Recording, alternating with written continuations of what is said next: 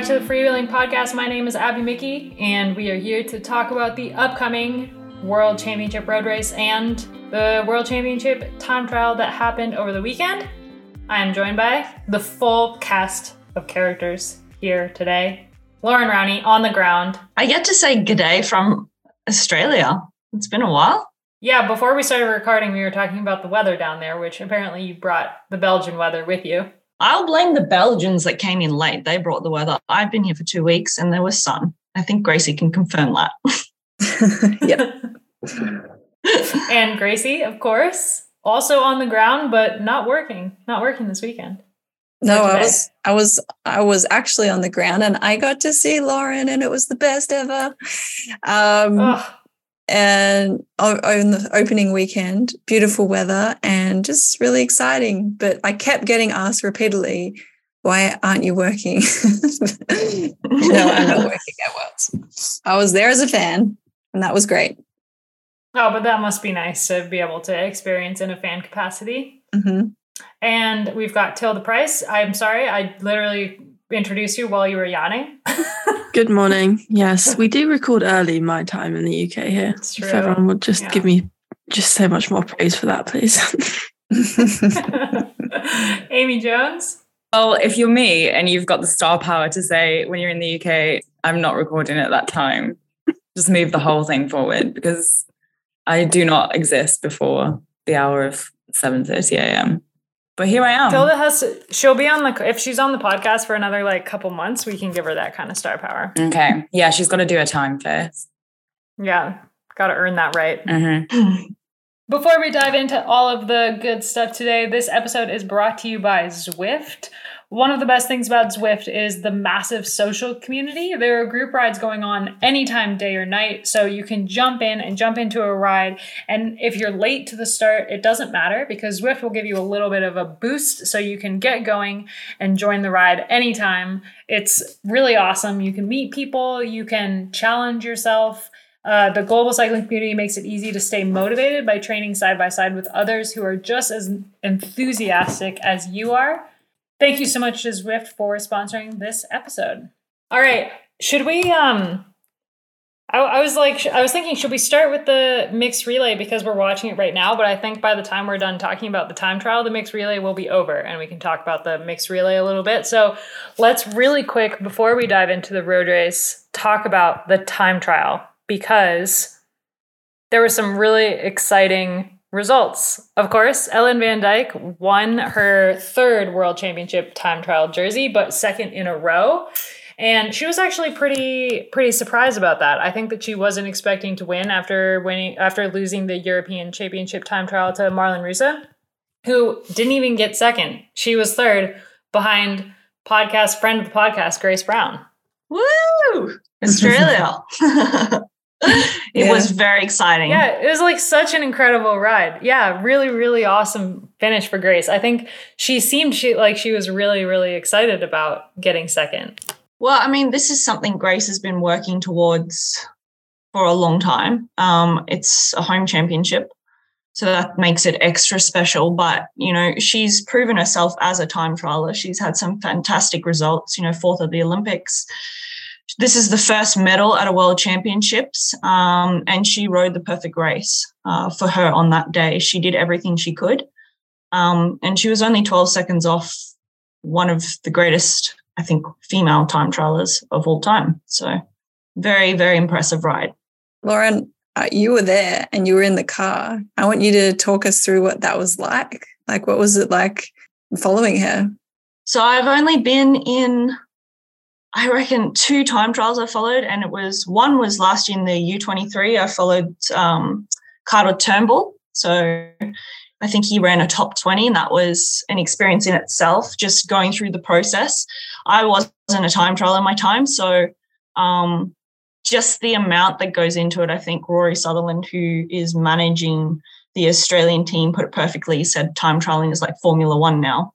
Um, and being in the car and just seen how much preparation um, Donna Rae-Szalinski, who is the women's um, DS, did with Grace. You know, they reconned the course back in April, I believe it was, together.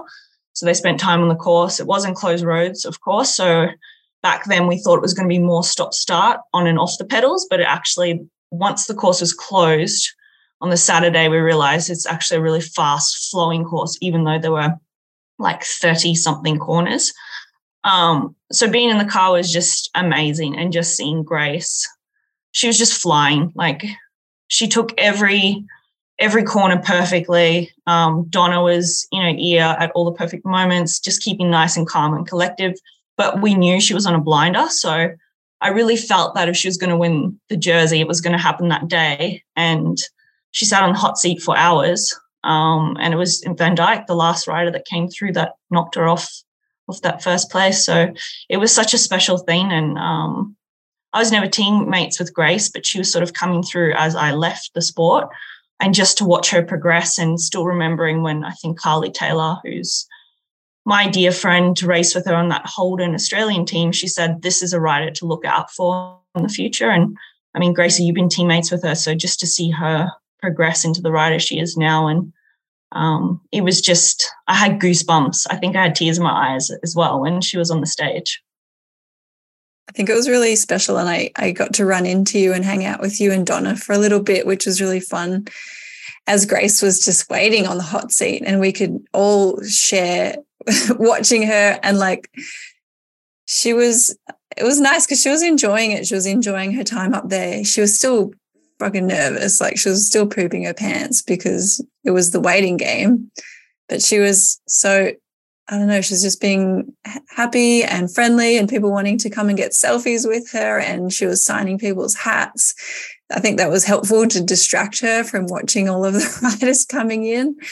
Um, but yeah, that was really cool to just like watch her just um, have her moment. And because it was home worlds, like regardless of the outcome, being able to sit on the hot seat for nearly two hours, that was great for her. That was great for the AusCycling team. It was great for the media. It was great for the crowd. You could feel the crowd, you know, cheering every time a rider came across the line and they hadn't beaten her time. Like it was a really great atmosphere. And I think that uh, Donna said that they, you guys didn't have any control over her start time, but she was in that first wave and um, I was wondering if that was on purpose, like if it was to do with the wind picking up in the day or, you know, lots of different reasons why you would choose a start time. But she said that they didn't have a choice because Grace had actually never done her worlds.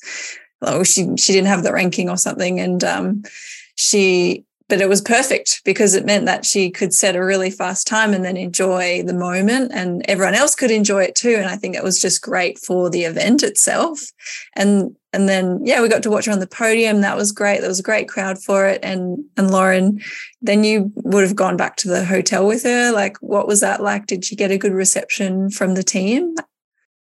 Um, so actually, unfortunately, I missed the hotel thing, but I heard about it because uh, I was with the juniors staying out um, in the bush cabins. So they came in a bit later the night before their event. And um, so I missed it on the Sunday, but it's tradition, as you know, Gracie, when someone wins a jersey, um, well, she didn't win a jersey, when you get a podium or you win the jersey, uh, there's just champagne and then everyone kind of stands up and gives you a bit of an standing ovation just because it was a great way to start the championships for Australia. It's our home championships, as we said. Um, and then actually it was really cool to to watch the juniors. So I've been quite involved with them here. And I got to call the race for Lucy Stewart. So that was my first time calling over the radio, um, which was really fun and and just hanging out with them and feeling their excitement about being at the first World Championships because obviously last year Australia didn't send a team to to Flanders and um, and then we actually had one of the juniors sit in the hot seat for three hours, Hamish. And um, again, he he got, I think it was the last rider, like Ellen Van Dijk. Was a bit of nostalgia. No, is that it? Deja vu. Um, because he got knocked off with Josh Dumbrey or whatever his name is um, at the very end. So we got two silver medals so far, and it's looking pretty good. And I keep kind of gazing across to the TTT. yeah, it looks good for for them as well. Well, it'll be a good result. We'll talk about it in a minute. Anyway, I wanted to talk a little bit about the course because the TT course for me, it looked like it was really, really stop starty. Like it looked like it was a course that really favored a time trial specialist who has spent a lot of time on a time trial bike and uh, knows how to really corner on a time trial bike. But you said it was super flowy. Mm-hmm. So if you watch, um, I'll just go back to Grace. She was managing to take most corners on her skis and only coming out for a few of them, which shows indicates that she was able to carry speed through through the corners. And something that they kept saying was don't rush the corner. So if you are a really good bike handler or time trialer um, you could see the difference. And i sat in grace's race car and then obviously with lucy and lucy as a junior hasn't had much experience and the difference was incredible between i mean you're comparing the absolute best in the world right now to a junior athlete but the difference was was amazing um, course knowledge and just being comfortable on your time trial bike. And, and again, going back to the fact that it is like this sort of Formula One part of the sport where if you want to do it, you have to do it right. Have to spend a lot of time on that bike in that position. And the biggest thing for her preparation was trying to figure out the points where she could hold position. Um, and actually, there are a lot of parts in the course where she managed to do that. Cool. Yeah, because I was pretty surprised to see Marlen Reusser in third. I mean, she is obviously when I wrote the preview, I, I wrote that her and Van Dijk would be the two top favorites for it. Um, and and I'm yeah, I was shocked to see her like almost 30 seconds down from Grace even, which is a pretty big gap when it's um, such a short time trial. I mean, I guess it's not that short for the women; it's shorter for the men. But like 30 seconds is a big gap in a mm. time trial. Yeah, it, it was a it was a longer time trial because it was equal yeah, distance yeah. to the men. So that's really one of the longest time trials that women do in general. I don't think that we've seen many over 30k, uh, not at World Championships level, but not at any other race that we generally see. But yeah, it's a big gap. When you when you break it down per kilometer, it's like that's where you see that like those differences of like 0.5 of a second or one second, mm-hmm. which is still a lot, but it's just interesting when you see it like that instead. Yeah, exactly. And actually, when we looked at Grace's splits, she had the fastest last split. So from the top of Dumfries, which was the first split, to the finish line, she was faster than Van Dijk. And that's kind of where she pulled back those seconds and why it was only 12 in the end. Um, but I think with Reusser, I, I can't really comment so much on her technical capability, but she she looks beautiful on the bike. So she looks super aero, but maybe that's where she also lost the time. Um, was you can lose a lot of time if you're doing two laps of 30 something corners. You can potentially lose half a second through every corner or more. Mm, her weird looking helmet didn't help her. I was going to say that. I don't think it's the right helmet for her body position on that bike. I don't think she, I think she hmm. could be more aero. I mean, she has to like somehow keep the curls contained, you know? so maybe the weird sock thing helps with the curl containment. Uh, we also have to talk about the first ever U23 female world champion, Vittoria uh, Guazzini, who rides for FDJ. Legend. And Amy's actually, Amy's, Amy's interviewed her before. Amy, can you give us a little insight on her, like as a person? Um, as a person, I don't know her that well. Other than the, fact that she follows me on Twitter and she likes my tweets, which means no, that obviously she's got excellent cool. taste. But yeah, um, yeah. no, I interviewed her last winter and she just come she was on the way back from she had a really bad crash at the first women's Roubaix. Um, and she couldn't actually ride until December, early December. So from like October to December, she was off the bike. And she was at, I think it was January I spoke to her. She was at like the first training camp with FDJ. Um, so yeah, she's come a long way. Yeah, and she, I mean, I I thought just based on races pro, like in throughout the year that the top favorite would be Shirin Van Anrooij. Just she has that technical ability, especially with all the corners, and she has a lot of experience and she's had just an incredible season.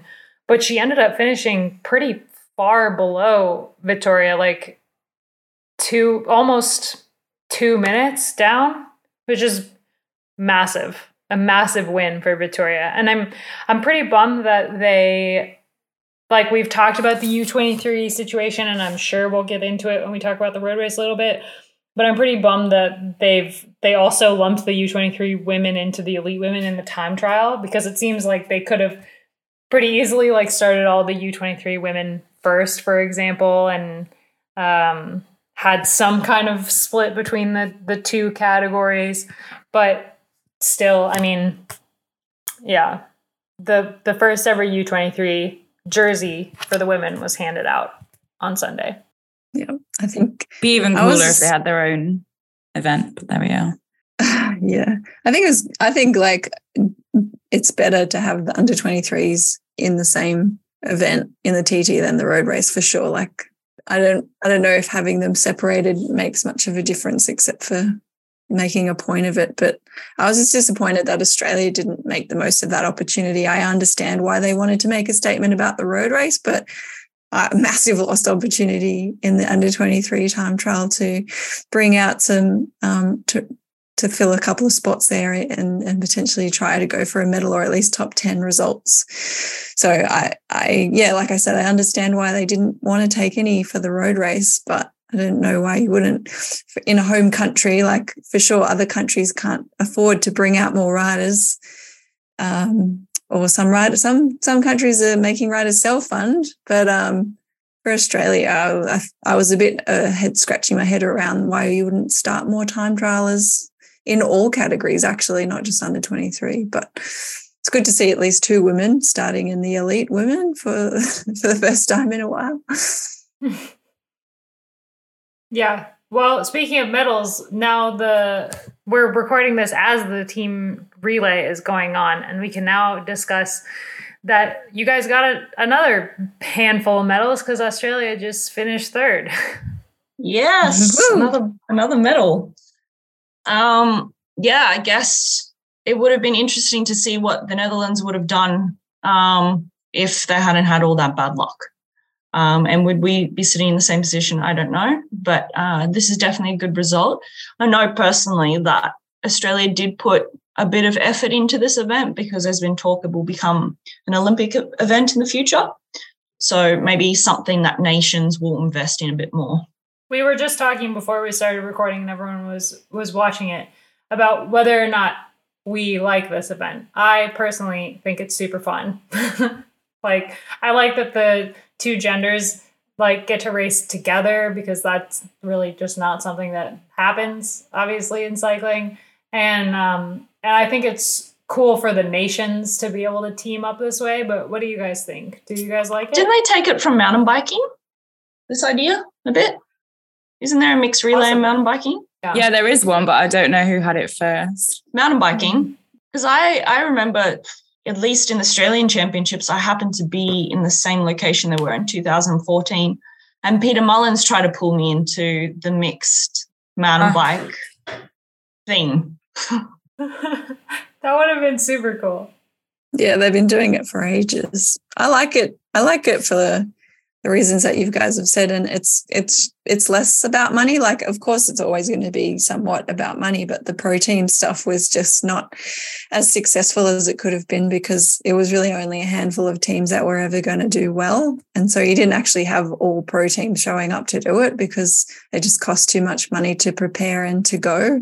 So at least in this na- nation's uh, version. I think it's just a little bit more leveled out and, and a bit more unpredictable and as to who potentially could get the medals. Yeah. So the medals that were handed out today, Switzerland won, which is, I feel, pretty unsurprising given the time trialing talent that comes out of there, both on the men's side and the women's side. I mean, obviously Marlen, and then there's on the men's side, they've got Stefan Kung and uh, Stefan Bissegger and both of them are really, really good time trialists. Italy finished second with Elisa Longo Borghini and uh, Vittoria Guazzini, kind of their star time trialists uh, holding down the women's side. They also had Elena Cecchini in there. And then, yeah, Australia with Alexandra Manly, Sarah Roy, and Georgia Baker, which is a very strong team. Um, but I feel like one of the main stories of the day is the the Dutch and that Annemiek van Vleuten crash that we were all watching and trying to figure out uh, what exactly happened. It at first it kind of looked like she touched wheels, but then on the replay it looks like she's just sprinting. And I'm not sure if okay, my personal opinion, and I don't know, I'm not sure if this is right, but it really looked like her front tire slipped off, and that's why she crashed because I don't think that she like she knows how to handle a bike and sprint in a time trial bike. I don't think that she would have just like slipped. What do you think? You were watching it. Pain slip, no. Tom's Tom's doesn't want to doesn't want to chip in. That's all right. I don't know. I guess we'll find out more um, in time. Like maybe she'll tweet out a statement or something. But um, just such a huge bummer for Van Vleuten to open the World Championships like this because I know that she's really targeting the um, really targeting the race. And so i hope that she's okay. She looked she walked out of the crash but she was holding her arm. And yeah we'll find out more later. Which i mean could heavily impact what we're going to see on saturday right? Very much so yeah. We interrupt this world championship preview to talk about Shimano. This episode is also brought to you by Shimano and their new RX6 gravel shoes. Shimano's RX6 shoes are versatile gravel shoes with a comfortable fit. They're offered in unisex, wide, and women's, so riders of all shapes and sizes can focus on what gravel riding has to offer and not be worried about how their feet are feeling. Featuring widely spaced lugs for stability off the bike and breathable materials, Shimano's RX6 gravel shoes are ready for mud, dust, and any mixed terrain you might find out on any gravel ride. Thank you so much to Shimano for supporting this episode. I mean, okay, let's yeah, let's talk about Saturday. So the course, I'll give a really quick rundown of the course, and then we can talk about the the teams for the race. We've got um, it kind of starts with a downhill, but I mean, not really that big of a deal into pretty early in the race, like 40 40-ish K, 30, 27K. We've got Mount Keira, which is a pretty decent climb, but is still really early in the race. I feel like the the thing that is going to kind of make the race is the laps in Wollongong, which include one short steep climb up, um, or two short steep climbs, I guess I should say, Mount Ousley, Mount Pleasant, back to back. Um, and there's a pretty long stretch from the top of the second climb, Mount Pleasant, into the finish, but it's it's really really like the way that the laps are they they do the double climbs six times and that's really gonna just chip away your legs every single time. So i guess the first thing that we can kind of figure out it's 164.3k total six laps of the circuit and one lap of, lap of the big climb. What kind of rider does this course suit I think um, Gracie might have some good insight into the course too, because you consulted with the organization on the race a bit, right, Gracie? Yeah, about 18 months ago, they brought uh, a handful of us ex pros together um, to just be, I guess, yeah, consultants. And they'd pretty much already marked out the course that they wanted to use. So it wasn't like we were making the course, we were just giving comments on, you know, things that they should consider, things that they need to change in terms of more around safety stuff, but also, you know, like what makes a good race, how, like what periods of the race do you kind of want to include? It was pretty clear that they wanted a hilly course and they definitely wanted Mount Keira in it. So um, that's a that's a big part of Wollongong um, and the culture there is that that beautiful climb and lookout. So that was kind of they had a few things that were on their wish list or like must have list. So uh, if I was designing the course, I probably would not have put it in it, but it's certainly going to look great on TV and it's going to add a tough element to the race. But in the women's race, it's arguable as to how much of an impact it'll have in the, even though it's a longer climb. But oh, when I went to ride the course, I actually never got to ride it and I rode it on the weekend. And I'm not exactly that fit at the moment, but I just thought, gosh, I'm so glad I'm not racing this because, yeah, A, it's hard, and B, it's hard to control. It's going to be very difficult for any national team, bar the Dutch and the Italians to really have any control over this race if it just goes to pieces. There's a lot of corners, you get out of sight quickly, the climbs are really tough.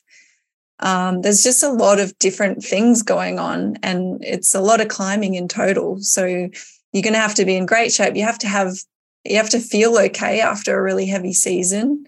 So that so much has to come together for an individual and for a team to pull it off. And yeah, I really just don't think it's a clear cut prediction. Um, of course, we can definitely predict a couple of the Dutchies and maybe an Italian or two, but it could be an opportunistic course. Actually, you could have a dark horse win this, and uh, to me, it's it's quite similar in some ways to the Cadel's Road Race. It's it's harder overall, but the way in which that final climb is really steep and you just have to be a very strong rider as well as a good climber. You got to have that power to potentially get away or go with a small group, and that it's such a fast uh, uh, time after that, all the way to the finish, that a solo rider might not get brought back. It's just too fast to bring someone back. And if it's a small group, they'd have to really be playing cat and mouse for them to come back as well. So it, it they even though they do it multiple times, I think that that very last ascent of that steep climb on the laps is going to be whoever makes it to the top of first might actually win the race because they they won't be able to be brought back in time i don't think. I think you summed that up pretty beautifully. I just got really really excited to watch. Yeah. No no gracie really, really, really summed that up. perfectly. And i think that it's a great question how mount keira will be raced and something that I'm sure many nations have been asking themselves is if you were Annemiek and you're a healthy Annemiek, why wouldn't you go? Because you've always got, if you're the Dutch team, other cards to play. And why not put other teams already on the back foot? Um, it is a really hard climb. I went up it today in the car um, because I was more interested in the run into Wollongong and just to get a bit of a feel for that. And the problem with this descent is it's not like a typical flowy European descent it's sort of i describe it as a roller coaster. It kind of goes up and down and really steep down sections and it plateaus off a little bit. And it's not really until you're about to enter almost the wollongong area again where it goes back to like the three or four lanes that it widens out and you could sort of form a chase. Um, and then of course if you are off the front and then you know you're coming into these big wide open sections what's the wind doing? How that how's that going to impact um, potential solar rider etc i feel like the dutch are i mean getting into like who's actually racing the race um, it seems to me that the two biggest teams to watch are the dutch and the italians with uh, the australians a close third. Um, mostly because it's a home world so that gives them a little bit of like a a boost in um amp ampedness but the Italians and the Dutch have really both had such incredible years and like when it comes to teamwork and teams being able to kind of play off of each other the the Italians stand out for me because when it comes to the Dutch I mean obviously they botched the world championship or sorry, the Olympics last year. Like they really screwed that up. And I think that they've in the past we've thought that they can work together because they win a lot, but maybe they win a lot because they're really strong and actually they don't ride super well as a team. And I'm curious like what you guys think about if we do have Annemiek at her strongest, which we obviously don't know yet if she is injured after the crash in the relay. If we, there is like, I don't know, it seems to me there's a rift in the Dutch team where it's kind of like Van Vleuten, and then there's like a Demi, Ellen, Riejanne Markus kind of cluster. I don't know how Vos fits into it. It just seems like a really fractured team, but they're really good, so they still win. Whereas like the Italians, they have no problem all riding for one rider, and that's how they won the world championships last year. So I don't know how that factors into the course because I would say like it seems like Vos would be maybe a good bet for a course like this, maybe depending on how she's climbing. But yeah. We haven't seen much of Vos for what, over a no. month now. Yeah, she's so, been out for the last race she did was Tour Scandinavia, which she won four of six stages. Mm. She's doing all right. Yeah. This is the problem with the Dutch team, isn't it? Is that you talk about teams that are going to put in the teamwork and make things hard in certain places. But essentially, a rider to sit on the front and work hard and make the race hard, a rider is probably sacrificing their own chances. And so I think the main question is who in that team wants to sacrifice their own chances? And there's just not that many of them. Like you can say that Demi and Riejanne and Rianne and Shirin Van Anrooij are really strong, but when it comes down to it, who of which of them are going to blow the doors off working to make it hard for someone else? Perhaps not many of them. Whereas there's a lot of Italian, like there's a lot of strong Italian riders who are strong but wouldn't win it or wouldn't think they can win it, who would do that work. Whereas I think there's just less motivation to like fully sacrifice yourself in the Netherlands team. Yeah, I agree. They also have like Floortje Mackaij is in there.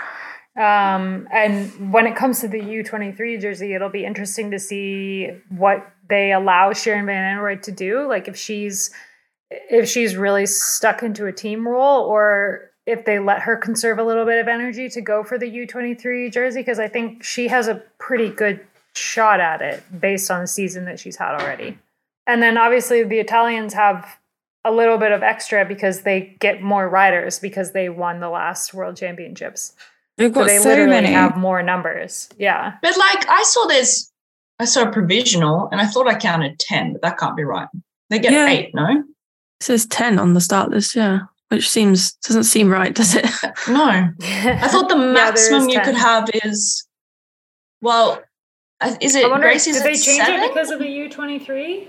No, no, they didn't. The no, you don't get an extra seven. There's quite the top five countries get seven. If you have a Pan Am or whatever it's called champion, that's an extra spot. If you have an Oceania champion, that's an extra spot. Yeah, I think is the European champion an extra spot? No, I think yeah, the most of the Dutch is eight. What? So like a continental champion gets a spot. Yeah. So we we've got an extra. Have they got like a Mediterranean Games champion or some random thing like that? I don't know. Oh. I still feel like eight's the most amount I've ever seen. But then when you've won when you won the world the year before, you get an extra spot, don't you? That'll be one, I guess. Fuck it, give him ten. Make it spicy. it should I mean, be like a, a tipping competition. You should give the last place nation an extra spot. yeah, agree. Take take the spots away from the top nations and just yeah, spread them out more. Seem fair, does it?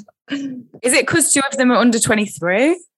No, I don't think so. no, because we've talked about that. That it's like they take spots away from the. I I reckon they have ten on there because Italy's nearly always the last nation to announce their lineup because they leave it to the last minute and they just say that they probably have to give a list to the UCI earlier and they just don't mm. tell the mm. riders until like a week before that they're going or not.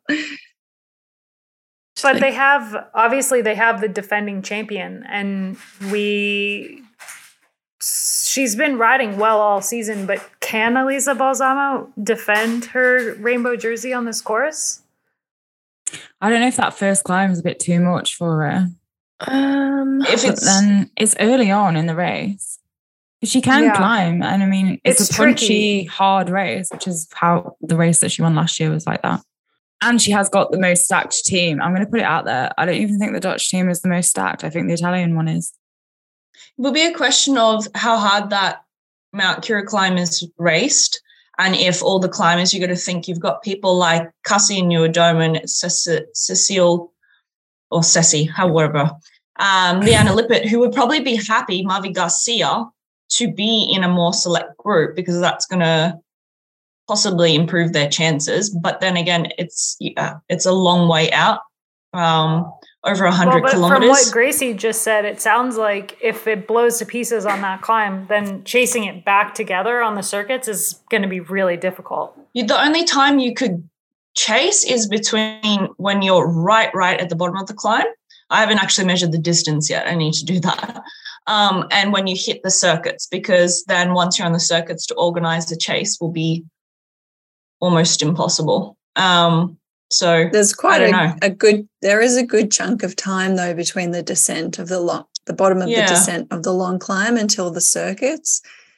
So if you say you were Annemiek and you were solo and you'd attacked on the long climb and you were away, you wouldn't really want to be solo actually because it's a long drag stretch and it could be a headwind.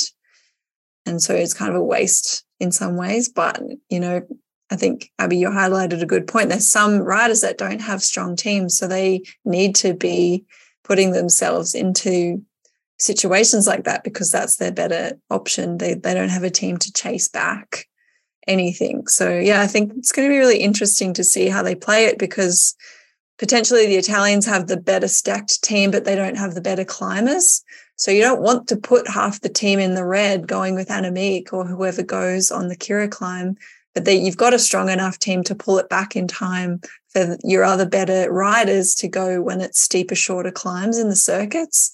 So I guess, yeah, it's about managing your abilities and your energy because not everyone can go without a meek, nor should they. But it's not to say that if you let her go that the race is over.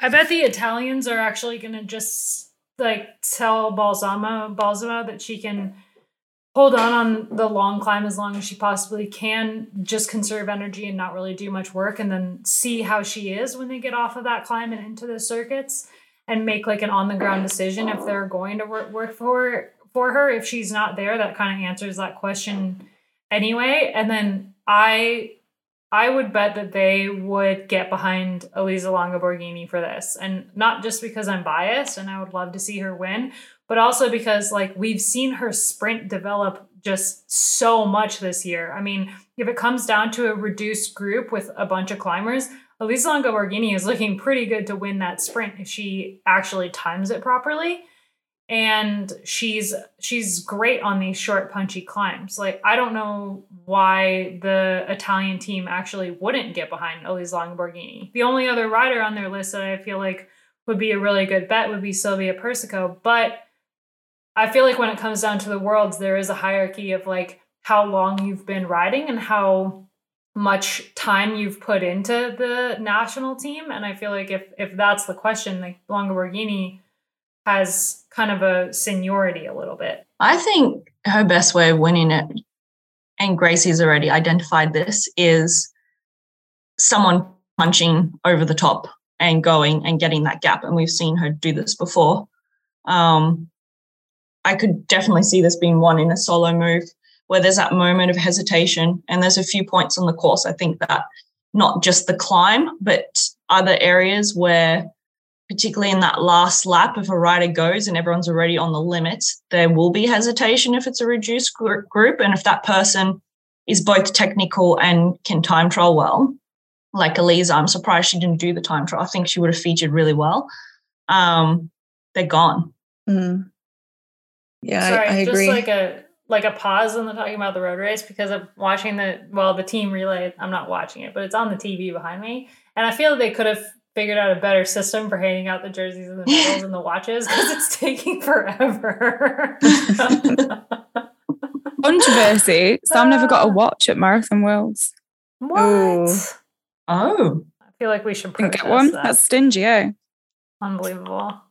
Um, let's talk about a couple of the other teams because I would like to hear what you guys think about the Australian team. Obviously, it's like home worlds for them, so it's a really big deal um, and they would have put a lot of thought into who is on the team and what the riders' roles are in the race. This is all you, Rowney. Yeah. Lauren, can um, you talk about this? I can't go into too much depth, but I think we've identified already some really key points about the race. But in terms of who we picked, I think it was kind of a no brainer. Um, some people might be asking who's Josie Talbot. Well, she's the Oceania champion. And as we said before, um, we get an extra spot for that place. And I think the one year when Gracie won that championship, she she claimed that spot for Worlds, and she was given that spot because she deserved it and proved she should be there, and she contributed um, to the end result, which was actually Rachel Neylan getting a silver medal. So um, Josie got that spot, and she actually won that medal on a really hilly course against some pretty good Australian competitors that have actually signed on to pro teams for next year. So that's why she's on there. And then everyone else is kind of a no brainer. Alex Manly has had um, a standout year, uh, been super consistent since I would say the spring um, with some really great results there. A win at the Tour of Scandinavia, um, a podium at the Tour of Britain, and just some overall strong results. We've got Georgia Baker, who is a Commonwealth Games champion and got eighth in the time trial the other day. So she's in great form, and she was just in the mixed relay. Of course, Grace Brown, um, silver medalist in the time trial, and we've seen what she can do. She can win solo, she can win from a small group. Um, and then we've got Sarah Roy, who's been around quite a while now and is just a super strong rider, also very good in a small group finish, but also has that potential um, to go late in a race. But of course, we're going to be building the team around a rider that you can probably already guess. Um, and that's sort of how we we've picked the team. So I, I'm really confident in who who's in the team, and I think we've just got a fantastic group of riders and not just their strengths physically, but they're really a team. And we've done a lot of work on team culture this year. And I think you can see that in how they're managing themselves as people and athletes and just the success we had at the Commonwealth Games. And it's a really nice environment. And I think, regardless of what happens on Saturday, they'll race their best race and put on a good show. Also, Brodie. And Brodie, of course. And Amanda Spratt stacked team, to be fair. No, it's a really, really strong team. Yeah, it's yeah. a stacked team. Well, Brodie, I mean, she's proven like multiple times this year what she can do on the bike. And that's why she's also been picked up by Trek because I think she'll be given a few more opportunities herself next year. And we see her going really deep into the race. Um, and she's a rider that, you know, if something does go on Mount Keira, her and Sparty are very capable of going really long and then still being there at the end. Uh, in terms of the other kind of teams that have a lot of numbers, there's obviously the Belgian team has a huge uh, list of riders. It'll be interesting to see how Kopecky goes on the climbs. I feel like Kopecky of 2022 would go all right on these climbs, but we also haven't really seen her race at all lately. I mean, she raced the TT and got second and or second ninth ninth. She was second behind Balsamo um, on the final stage of the Madrid Challenge, but she's not won a race in quite a long time. Um, so curious to see how she goes.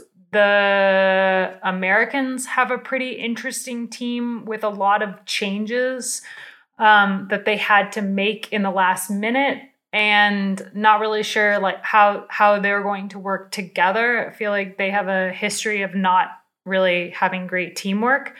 Um, but they do have some really strong riders like Veronica Ewers is having an incredible year. Kristen Faulkner is having a really, really good year, although she um, is, I think, experiencing a lot of fatigue at this moment. She's she's been racing like a ton and had COVID um, after the Giro. So I think that she's she's pretty tired at this point. Leah Thomas had an incredible time trial um, coming after her surgery, and she's after racing the Giro Tour double, she got to go home for a really long chunk of time and recover. So I think that she's um, she's coming off of a huge chunk of time at home where she's been able to get her neck under her a little bit better. So I'm, I really hope that she has a good performance or a good race. Um, and then there's like a lot of riders on smaller teams that like Kasia uh, Lauren mentioned, she's she's got a good team behind her, like numbers wise, but they they're not always there when the race gets really hard. So I don't know how that's going to go. Um, the Swiss obviously have a really strong team. Ashleigh Moolman-Pasio has three teammates and I think would be pretty keen to have a good performance. The Spanish with Mavi Garcia, who had an incredible ride at GP Plouay. So there's like, I feel like there's a lot of riders that could do really well. And there's some really strong teams. It looks like, um, by the way, Annemiek is on the way to hospital for x-rays and her front tire exploded. So Abby, you're almost right. That's really shit like, isn't it? Yep. Yeah. Not not an error of her herself, her own. That'd surprise you. You'd be down on the ground before you knew it. Jesus. Yeah. So I got, by the time everybody hears this podcast, there will probably be a statement or a definitive answer about Annemiek or something. Um, really hope that she's okay though, because we never want someone to be out of the world championships for something like that. Ma- massive bummer. Although to be fair, she's had a pretty good season. Race won't be the same without her Mm. if she isn't racing. Is there anybody else that we that we missed in kind of the start list that is really exciting? I do want to kind of get into a little bit of the U23 riders and just which teams have brought U23 riders. The one person I just noticed is Arlenis Sierra, who obviously doesn't have any teammates, but um, this is possibly a course that suits her. And she's had quite a quiet year, um, kind of targeting things she wants to target. She went back to do Pan American champs, I think. Um, and yeah, if she if she can kind of stay around, because I think it was that climby stage of uh, the Vuelta with that big long climb where they didn't manage to drop the sprinters. She was one of those risky sprinters who was still there when um, Grace Brown got away. And it's just hard with worlds sometimes where, yeah, you have these really talented riders from smaller nations who don't have teammates and are on the back foot in that sense. But also, it means that they're not really looked at. And if she can kind of sneak into a group, that could be a good result for her. And I mean, Gracie compared the race a little bit to Cadel's with that final climb, and she's won Cadel's in the past. And uh, she was fifth on that stage of the Madrid challenge that Grace won. So good shout. We also didn't really talk about Sile, but I think that her recent form is kind of a good, maybe, indication of how she might go. If she was riding anything like she was at the tour, it, it's actually a good course for her too. Yeah. Punchy, yeah. hard. Oh man, I'm so excited for this race. I, I honestly don't know who's gonna win. I'm gonna make everybody pick picks at the end of this, but I like I have no idea. Should we also make a I just swore. should we make a bet if um Anna Kiesenhofer will do an early attack? Oh, 100% no, chance. that's too easy. 100% chance.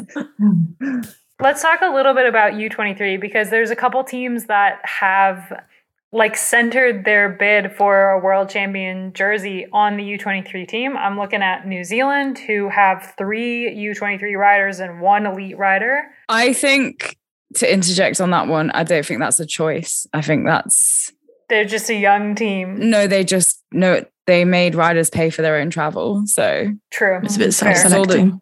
mhm. Yeah.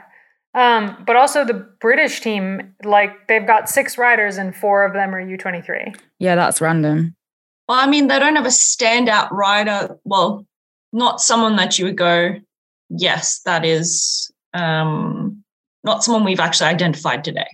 So No, but they, yeah, I wonder if it was like a choice of focusing on U23 or they just don't really have an elite rider to center around. Like, obviously, Lizzie would probably be a really good bet for this course, but she's potentially had a baby like today or yesterday or tomorrow. oh, did she? I don't know, but she's. She, I think she was She's due ready like to pop, two weeks no? ago. Yeah. so she's been quiet on Instagram for the last couple days. The- Um, There's the other Lizzie. So don't worry. This dog. Yeah. This dog. I That's saw true, her she out is. And you know what? Watch out for her because she is. This is also a good ride, a good course for him. Maybe, yeah, she's that kind of rider. She can get up climbs. I don't think she'll be winning it, but fuck yeah, shout out to Liz. I think what it is, though, is that yeah, like they were like, we don't have like one standout elite rider that can definitely be an in with a chance. So let's just give all these under twenty three people a crack.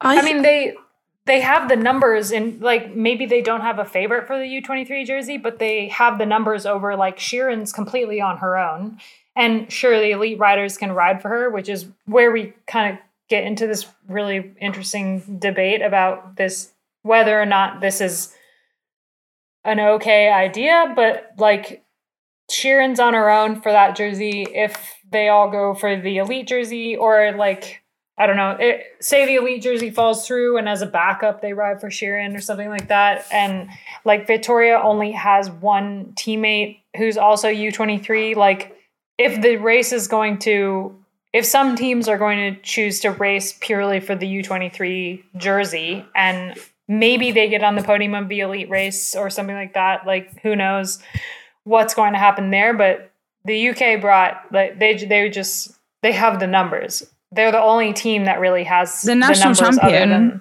Alice Towers is on a 23 rider and she's not to be underestimated, I I think. Um also on the subject of under 23, um, I'm gonna chuck a name out there, Ricarda Bauernfeind, Bauernfeind mm. I don't of Germany. She's on the mm. Canyon Generation team, and she's been going so well. Um, she just won a dash, yeah? No, that, that was yes. another German. Okay, Canyon SRAM rider, I think Idemar. Yeah, but she's won loads of stuff. I mean, she's German national champion. She was third overall in that Pyrenean race that popped up. She's, yeah, she's just she's really strong. So I reckon she's a good shot for the for the under 23 race. It's also worth saying that she, so she's the German under 23 time trial champion, but she actually had the fastest time that day and beat Lisa Klein, but they still gave her the title, which is odd. In some sports, if you go fastest, you're the elite champion, but because they were separate races, even over the same distance, um, she didn't get the title. But she's like a crazy strong rider. Mm. But it's it's again this question too. of it's the question of like where you fit in though, right? Because if they're going for someone like Lippert and they want everyone to work for her, where does Bauernfeind have her chance?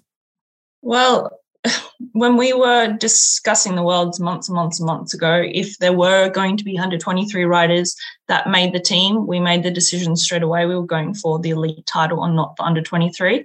And if it so happened we had really strong under 23 riders there at the end, this is what kind of happens at the Australian Championships.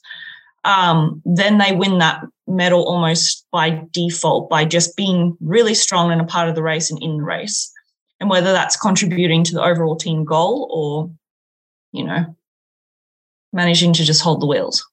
But I don't think any of the big teams will be targeting it. It was nice to see Italy put in an athlete they really believed could probably win that title. Um, but for the road race, the elite title is just too important right now. When it's a standalone event, it will be something different. But um, yeah, that's just my opinion. We didn't even talk about the French and how they're missing like probably one of their strongest riders in uh, Audrey Cordon-Ragot, who had a stroke last week. Yeah, now definitely thoughts go out to Audrey. That surprising to hear that someone that young getting uh, that kind of health issue. I really hope that she's okay and re- can recover. And um, yeah, huge blow to that team though for these championships. Not to mention they all had to fly economy while the men flew first class. yeah, because they have a they have a world champion potential rider. That's why. Isn't that what the statement right. said? Defending, yeah, anyway, right end of the statement. It was like, yeah, but it would be the, a different story if it was for mountain biking. We would put the women in business and the men in economy. And you're like, that's not making. Well, that's all right then. Yeah, it's not making it better. that's not the point. What? uh, all right. So, what? There's heaps of good men in mountain biking for front. Anyway, Nope, I'm cutting us off. I'm wrapping up this episode with everybody pick, taking a pick. I think we've we've dug into the start list. There will be an extensive preview on cyclingtips.com if you want to take a look at what the course looks like and everything. Um, okay, picks. Tilda, we're starting with you. What's your pick? Silvia Persico. Ooh, good one. Good pick. Sorry, Amy? Elisa Longo Borghini.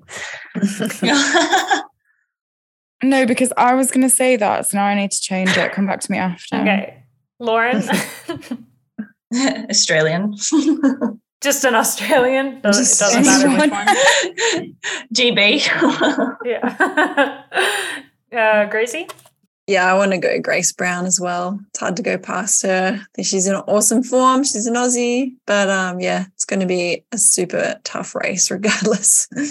Abby. Amy? No. I, I like was like, oh, this is gonna be fun to put everybody on the spot and make them pick, and I didn't even think about my pick. But I, I think I will go Elisa Lamborghini. I don't feel super good about it. Actually, no what? No. Boss. No, no. I'm going boss. Damn it. I knew you were going to say it, say it to get in there. Boss bitches. Okay, fine. I no, because I don't.